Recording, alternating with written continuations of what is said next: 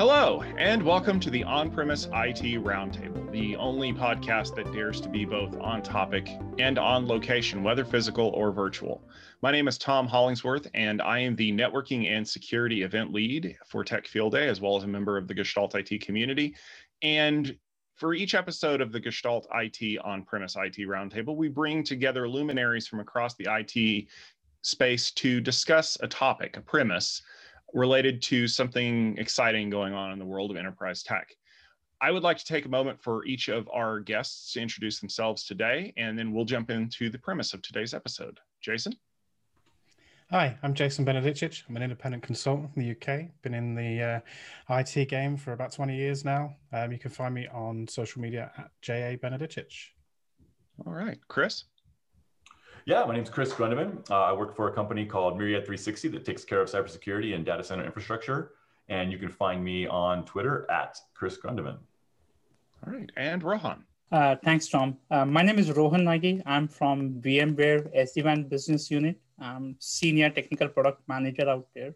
You can follow me on Twitter at Lifeboy, L-I-F-E-B-O-Y. All right. Thank you all for joining us today. Let's jump into the premise of today's episode.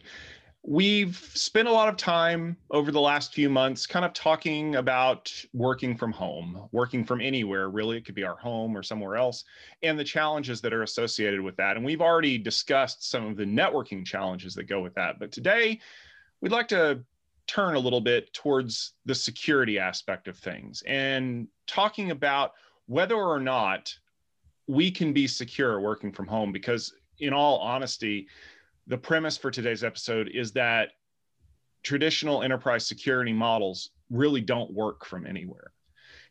Now i want to jump in by talking about this because i've i've done some research around this and one of the things that i think is probably the most telling is that enterprises have spent a significant amount of money over the years investing in stuff whether it be firewalls or data loss prevention devices or any one of a number of controls that we've put in place to keep our enterprises safe and secure.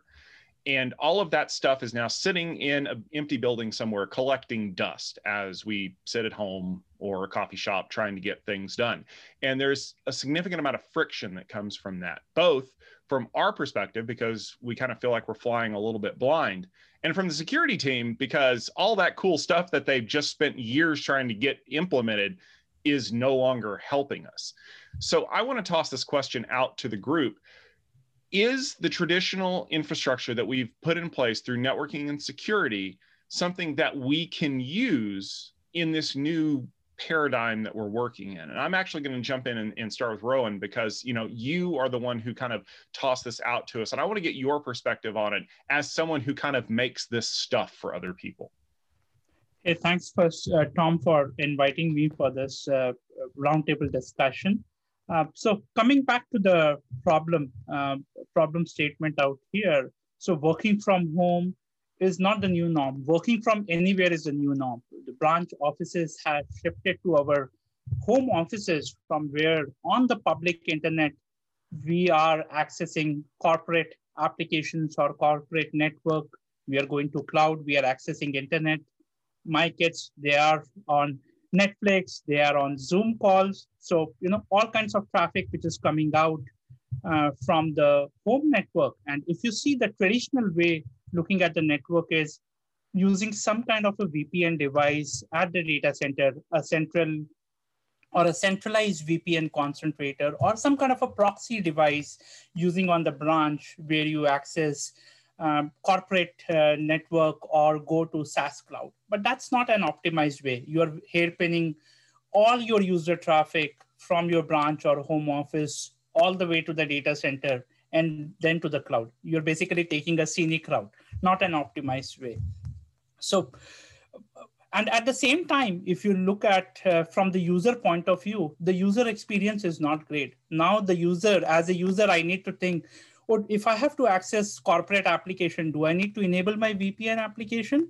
Or if I'm going to directly to the internet, what do I do with that VPN? I want some privacy control at the same time. I don't want my corporate to see all my uh, internet traffic, or I don't want my internet traffic to go all the way to the data center. So there is a, a poor user experience at the same time some frustration with this set of uh, you know authentication. You are you're doing authentication multiple times and figuring out what's the vpn connection. So that leads to a poor user experience. And at the same time if you look from the it administrator angle uh, from their point of view now they have to deal with this vpn concentration or a setup when this pandemic happened that everybody quickly moved towards the working from home environment and now the IT administrator has to worry about their scale factor about their performance on these VPN concentrator. So yes, there is a, a, a problem on both on the user performance,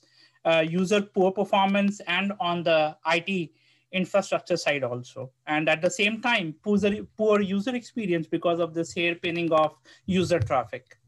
And I would say that that you're absolutely right that that we've we've done that, and I think it's actually a twofold problem. The first reason is because we built infrastructure that would allow for people to occasionally work from anywhere that it was a temporary solution. If you need to log in from a coffee shop or a remote branch office to get something that's great but that's not where you're going to be forever. And the traditional methods that we used would allow for that at a small scale what we're seeing now, though, is that we're still leaning on those traditional methods mm-hmm. very heavily as a crutch because we don't know how to optimize our workforce to be out there instead of in here. Now, Jason, you've you've done some work around this as well. Is that kind of what you're seeing? Is that we're we're kind of leaning heavily on traditional methods because everyone's running around, you know, virtually with their hair on fire, trying to figure out how does this work if work from anywhere is the new normal for 2021 as well? Yeah, exactly. Um, so, being an independent consultant, I, I, tend to work with multiple customers at any one time, um, or, or short periods of time with one customer and then move around. So, over the years, I've been used to um, kind of multiple onboarding techniques or um, multiple access methods. Um, now, when we were traveling, back when we were out on the road, you would generally turn up at a customer office and you'd get some equipment or you'd be onboarded in some way, um, maybe a, maybe a VPN if you weren't going to be around on site and doing some remote work. Um, everything's changed now, so you know we've got remote onboarding, um, and maybe somebody will ship some kit kit to your house. Um, which yeah, at the moment I've got three customer laptops kicking around. Um, it's very difficult. I'm connecting to multiple different VPNs. Um, I'd much rather be sat here with my own equipment that I have all surrounding me um, with you know secure access methods to multiple comp- uh, corporations or companies not getting tied up into multiple mdm policies. Uh, a single device can't be enrolled multiple times. Uh, there's yeah there's a lot of friction to fluid working and and, and we need to overcome that yeah, and I think that that friction is is a key piece of this whole thing because we all know that enterprise IT moves reliably slow, and that's one of the reasons why we've we've seen people kind of go around it to do things like um, you know digital transformation around shadow IT and stuff like that.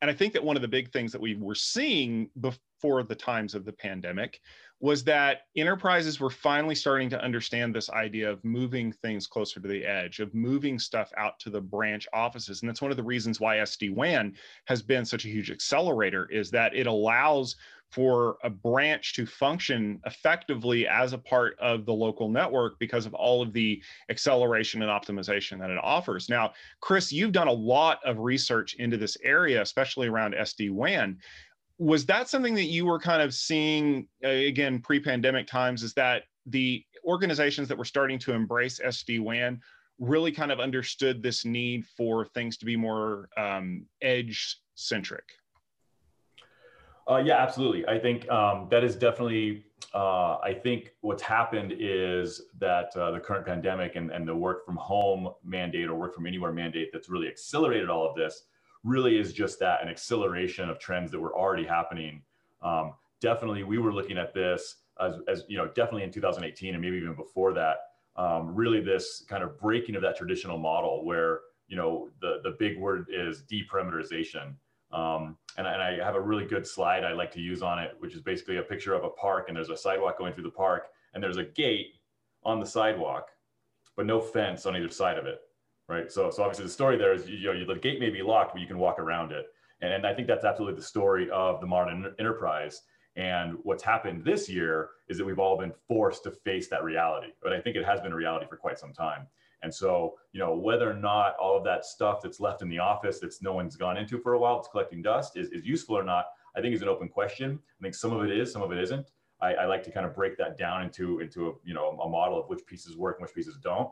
But in general, I think this overall trend of of one moving to the edge, but that's coupled with moving to the cloud is is really um, a, powerful one and one that again is something that was happening already and and now is, is accelerated and and we're really facing that reality of wow um, you know the folks who were talking about that were right yeah, I, I, think you're absolutely right. I, I always imagine this. Uh, you know, it's it's a, a stock image in a movie where someone you know is walking a really big dog with a leash that's kind of coiled up at their their feet, and the dog takes off running after something, and the guy is sitting there holding the leash, and then all of a sudden he realizes, wait a minute! As soon as this leash runs out, and then you see the person get jerked off the camera because they just got dragged halfway across the park because they didn't realize that when things accelerate this quickly you are going to get left behind if you are not already moving when it comes to that point. And so that's I think as much of the story as it is anything else is that the trend of being reliably slow isn't going to fit if you don't have the right capabilities to accelerate when needs dictate you need to. And I think that that's really where we need to start pivoting this discussion, kind of a little bit more focused on security, because we have seen so much of what we've traditionally accepted as just a base level of security in the enterprise kind of shattered into a million pieces because we're not in an enterprise anymore we're in branch offices that are in small numbers we're in you know the the home branch if you will and one of the things that was starting to kind of take shape right around the beginning of the year was a term that was coined by some analysts about secure access services edge. Uh, you'll hear it pronounced SASE quite a bit. I would actually like to have Rohan jump in here because SASE was something that was really starting to, to kind of pick up steam when it kind of started talking about how SASE and SD-WAN work together to provide a little bit more security for branch users.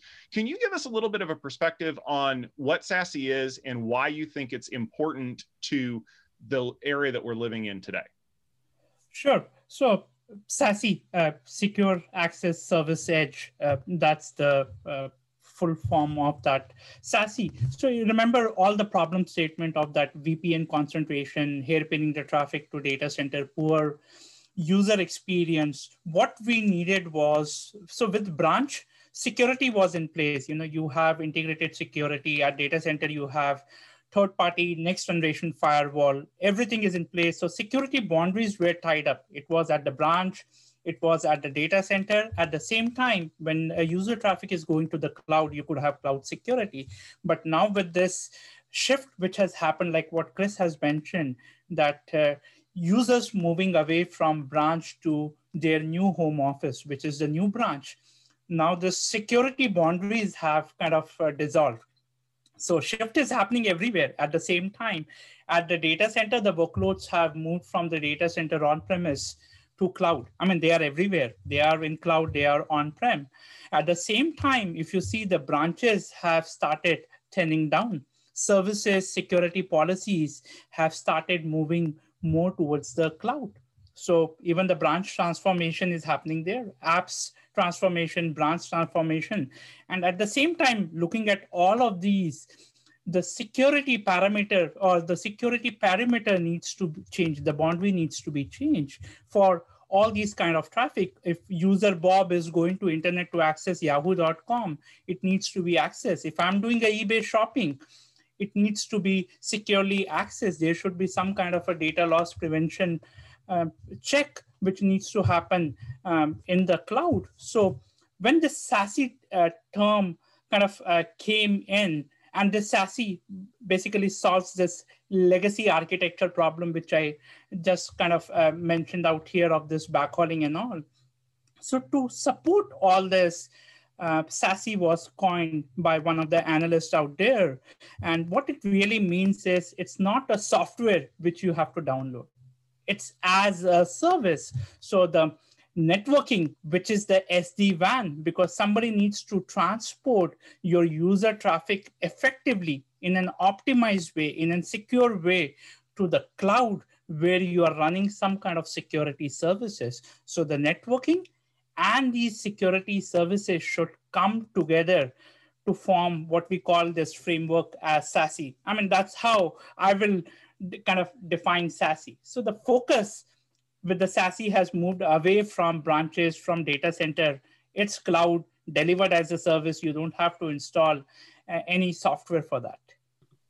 Yeah, I think that it's funny that when we initially started hearing about this new uh, focus on secure services edge, the idea was we wanted to integrate networking and security because far too often the security aspect of what we're doing kind of gets left to, by the wayside because it's an afterthought. It's bolted on, you know, right before we ship everything. When what ended up happening was we no longer had the opportunity to even bolt security on because I'm not going to ship a brand new firewall to every one of my new remote users and hope that they're going to install it. And then the first time that someone at home can't watch Netflix through the brand new corporate firewall, it's going to get ripped out and replaced. So I think that SASE's ease of integration of security became a necessity as we lost the ability to have our traditional enterprise security controls in place. Now, Chris, you've with all the time that you've spent in SD WAN, how has the shift toward this SASE discussion been from your side of, of the fence? Ha, have a lot of people started kind of saying, well, SD WAN meets some of my needs, but I really need to have this other security component to feel like I'm I'm getting a lot out of it? Absolutely, yeah. I think um, I think from from pretty early, uh, you know, security was some kind of component of, of the SD WAN conversation, even if it wasn't baked into all of the products that were being sold, right? I mean, I think at this point, there's definitely over 30 folks who still have, you know, even even after some consolidation, there's still around 30 companies that are doing SD WAN legitimately, and almost all of them have some form of security built in there. Um, and, and so I do think that is, you know, it has always been part of the conversation. And and definitely you know it, it's joined with this idea of kind of beyond the firewall right? Which i think is kind of the, the, the, way of looking at security. As rohan was saying you know you used to be able to just kind of plunk a box on the wire at the edge of your building and be happy. Uh, and that's definitely not the case anymore. And i think that is evident through the evolution of sd-wan providers adding various types of um, security in. And then the other piece is, which is really interesting, kind of a corollary to SD WAN, is been the development of, of um, what some people are calling SDP or, or um, uh, software defined perimeter, which is really just a zero trust network access methodology that's kind of a replacement for VPN, which is of course now tied into the idea uh, of SASE along with kind of all the other pieces and parts. So I think that communication and security being linked in the cloud world uh, is, is absolutely necessary. Yeah, I would agree that as well because one of the things that we're starting to see is as we bring more of these SASE services into our daily workflows, you know, simple things like a cloud access uh, security broker, a CASB, is absolutely necessary to proxy access to certain resources or to ensure user authentication to those. And that's how you are able to kind of, mm, I don't know, split the workload between authorized corporate users that are accessing corporate environments in the cloud and non corporate users who are accessing non corporate resources. So, for example, if I'm accessing the enterprise office suite on the one side and one of the people in my household is accessing a different corporate office suite or a commercial office suite on the other side, I don't want those two things to have the same level of security. Obviously, I want my documents to be safe and secure. And these other ones, while it would be nice to be secure, it's not a requirement by policy.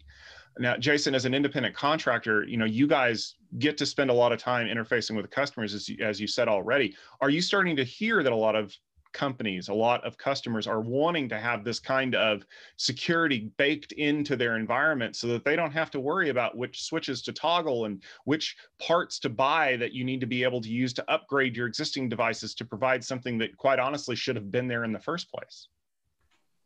Yeah, thanks, Tom. Um, so yeah, there's that, and there's also what we're what I'm seeing now is that it's kind of like the model with where um, Netflix and, and the cloud use is that people want to bring the security and the connectivity closer to the user. They also want them to be getting to their closest resources. So, you know, if I'm using an Office suite, um, I'm going to get redirected to the the most um, the closest region to me for that access. But if I'm connecting back via my corporate office, which is in America, uh, I'm going to get access to the American region, and that round trip is probably going to be a bit of a problem. There might be some different security concerns as well. So, what, what we're needing to do is bring everything from the branch and all of the security principles and the, the localization and the, the you know quickest routing to to your destination to every home. But also like you said um, so my, my partner works in, in it as well um, and we might be accessing those corporate office systems at the same time and we want that traffic to go in two different directions. Um, you know i'm connected to a completely different customer as, as to her corporate office. So we need these solutions to be very very flexible but also bring them very close um, to the to the user Tom, just to Jason's point, I think he has mentioned two great points out here. One is closer to the application, and then that privacy, that transparency should be there. And I think that's where I wanted to touch base on when we defined as SASE, SD-WAN is a key component uh, to that SASE. And when it comes to that VMware side of it, where VMware SD-WAN from day one was cloud delivered one of the component of the SD-WAN, VMware SD-WAN was in cloud. We had a global footprint of those gateways, which are around the globe, so that you can have that optimized and that nearest, quickest access to SaaS application, what Jason was mentioning. And that's key uh, to the uh, the user experience out there and it, at the same time it should be transparent to the user user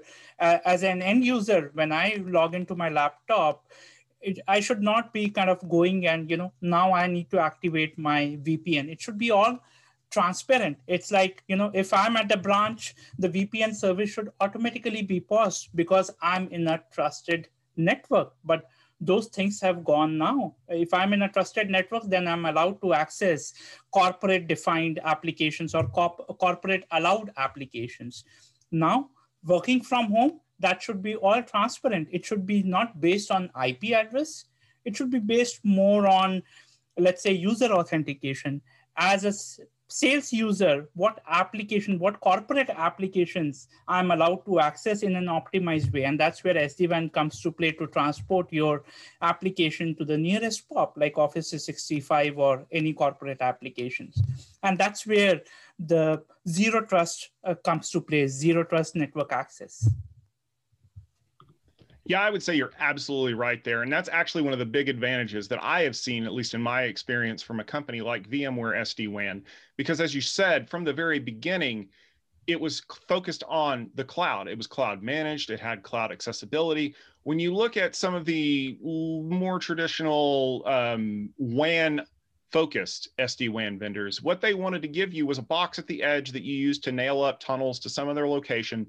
And you were only going to be dealing with a you know a few dozen offices. And and you know the cloud is a thing that might happen someday.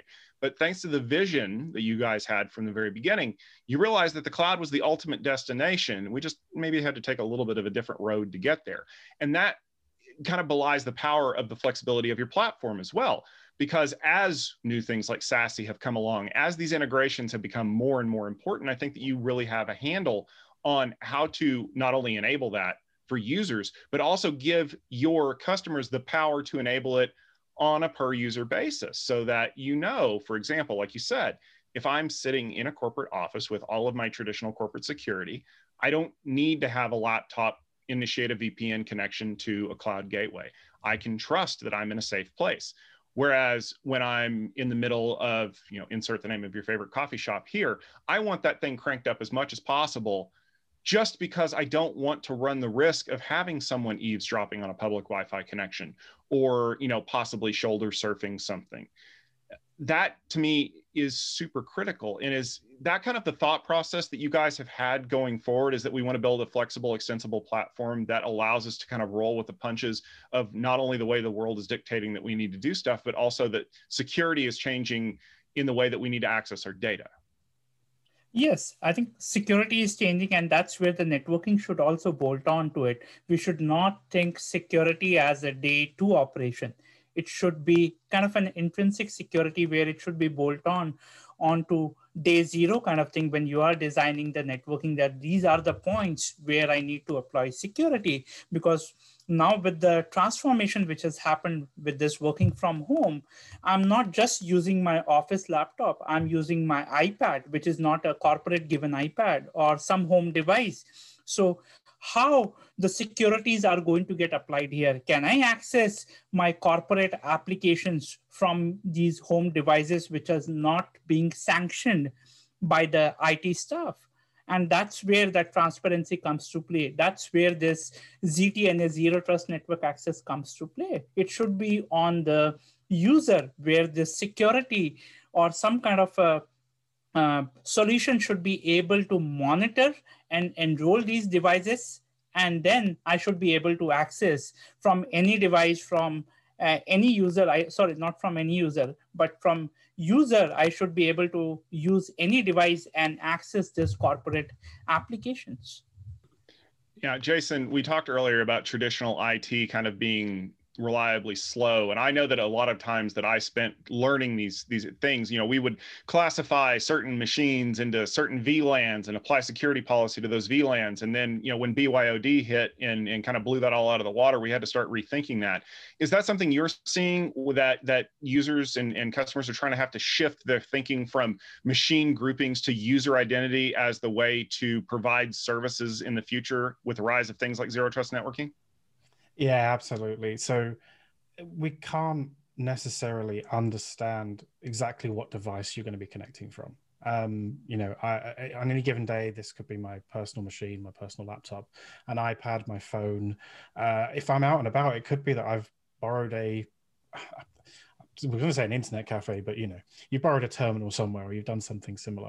Uh, you need that flexibility of access, and that's more important to have a pure focus on who the user is and what their role in the organization is. Um, and that actually comes back into what I was saying before about like being a independent contractor and I work with multiple customers. I want to be able to use the same device and I might want to be able to connect to multiple corporations at once, but I don't want them to have any shared data, for example, or I don't want, you know, there to be any leaks or anything like that. And I want to know that I could read an email to check on a meeting that might be happening tomorrow on one corp um, while I'm still finishing some, you know, configuration on another one.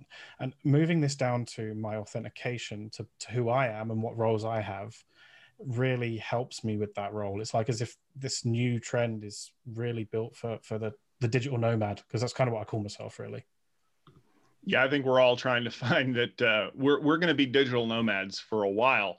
But the nice thing is, is that our traditional, you know, watering holes, for lack of a better term, are moving to be cloud focused, which allows us better access. But it also means that we need to be more secure in the way that we access them. You know, Chris, uh, you know, what are your thoughts on this? Is this this the the friction that we're seeing between traditional IT methods needing to adapt to a new world, even as the world is shifting underneath them? Yeah, absolutely. And like I said, I think the, the only comfort I take is that this this is, I think, just an acceleration of an of a trend that was already happening. So it's not like we took a hard right turn in in you know March or April of 2020. Uh, this was something that was already happening, and it's just become much more pervasive and much more uh, visible to everyone. Um, you know, at, at, Myriad, we've talked about a secure and mobile workforce being the thing that has to be created, and I think that's in line with with what we're talking about here, which is exactly the the, the thing that that VMware's uh, SASE approach takes um, by combining those, you know, cloud gateways um, with the, the security measures. Uh, it's a really interesting look.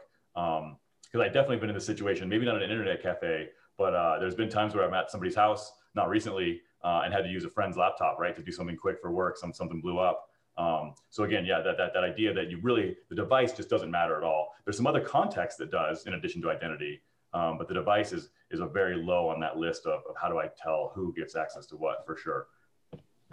Yeah, and I think ultimately that's where we're going to be facing these challenges going forward in the future is we need to focus on the way that we can assure that our users can access the data that they need to get to no matter where it is, no matter where our users are. And there's a variety of security that we can put in place that makes that happen.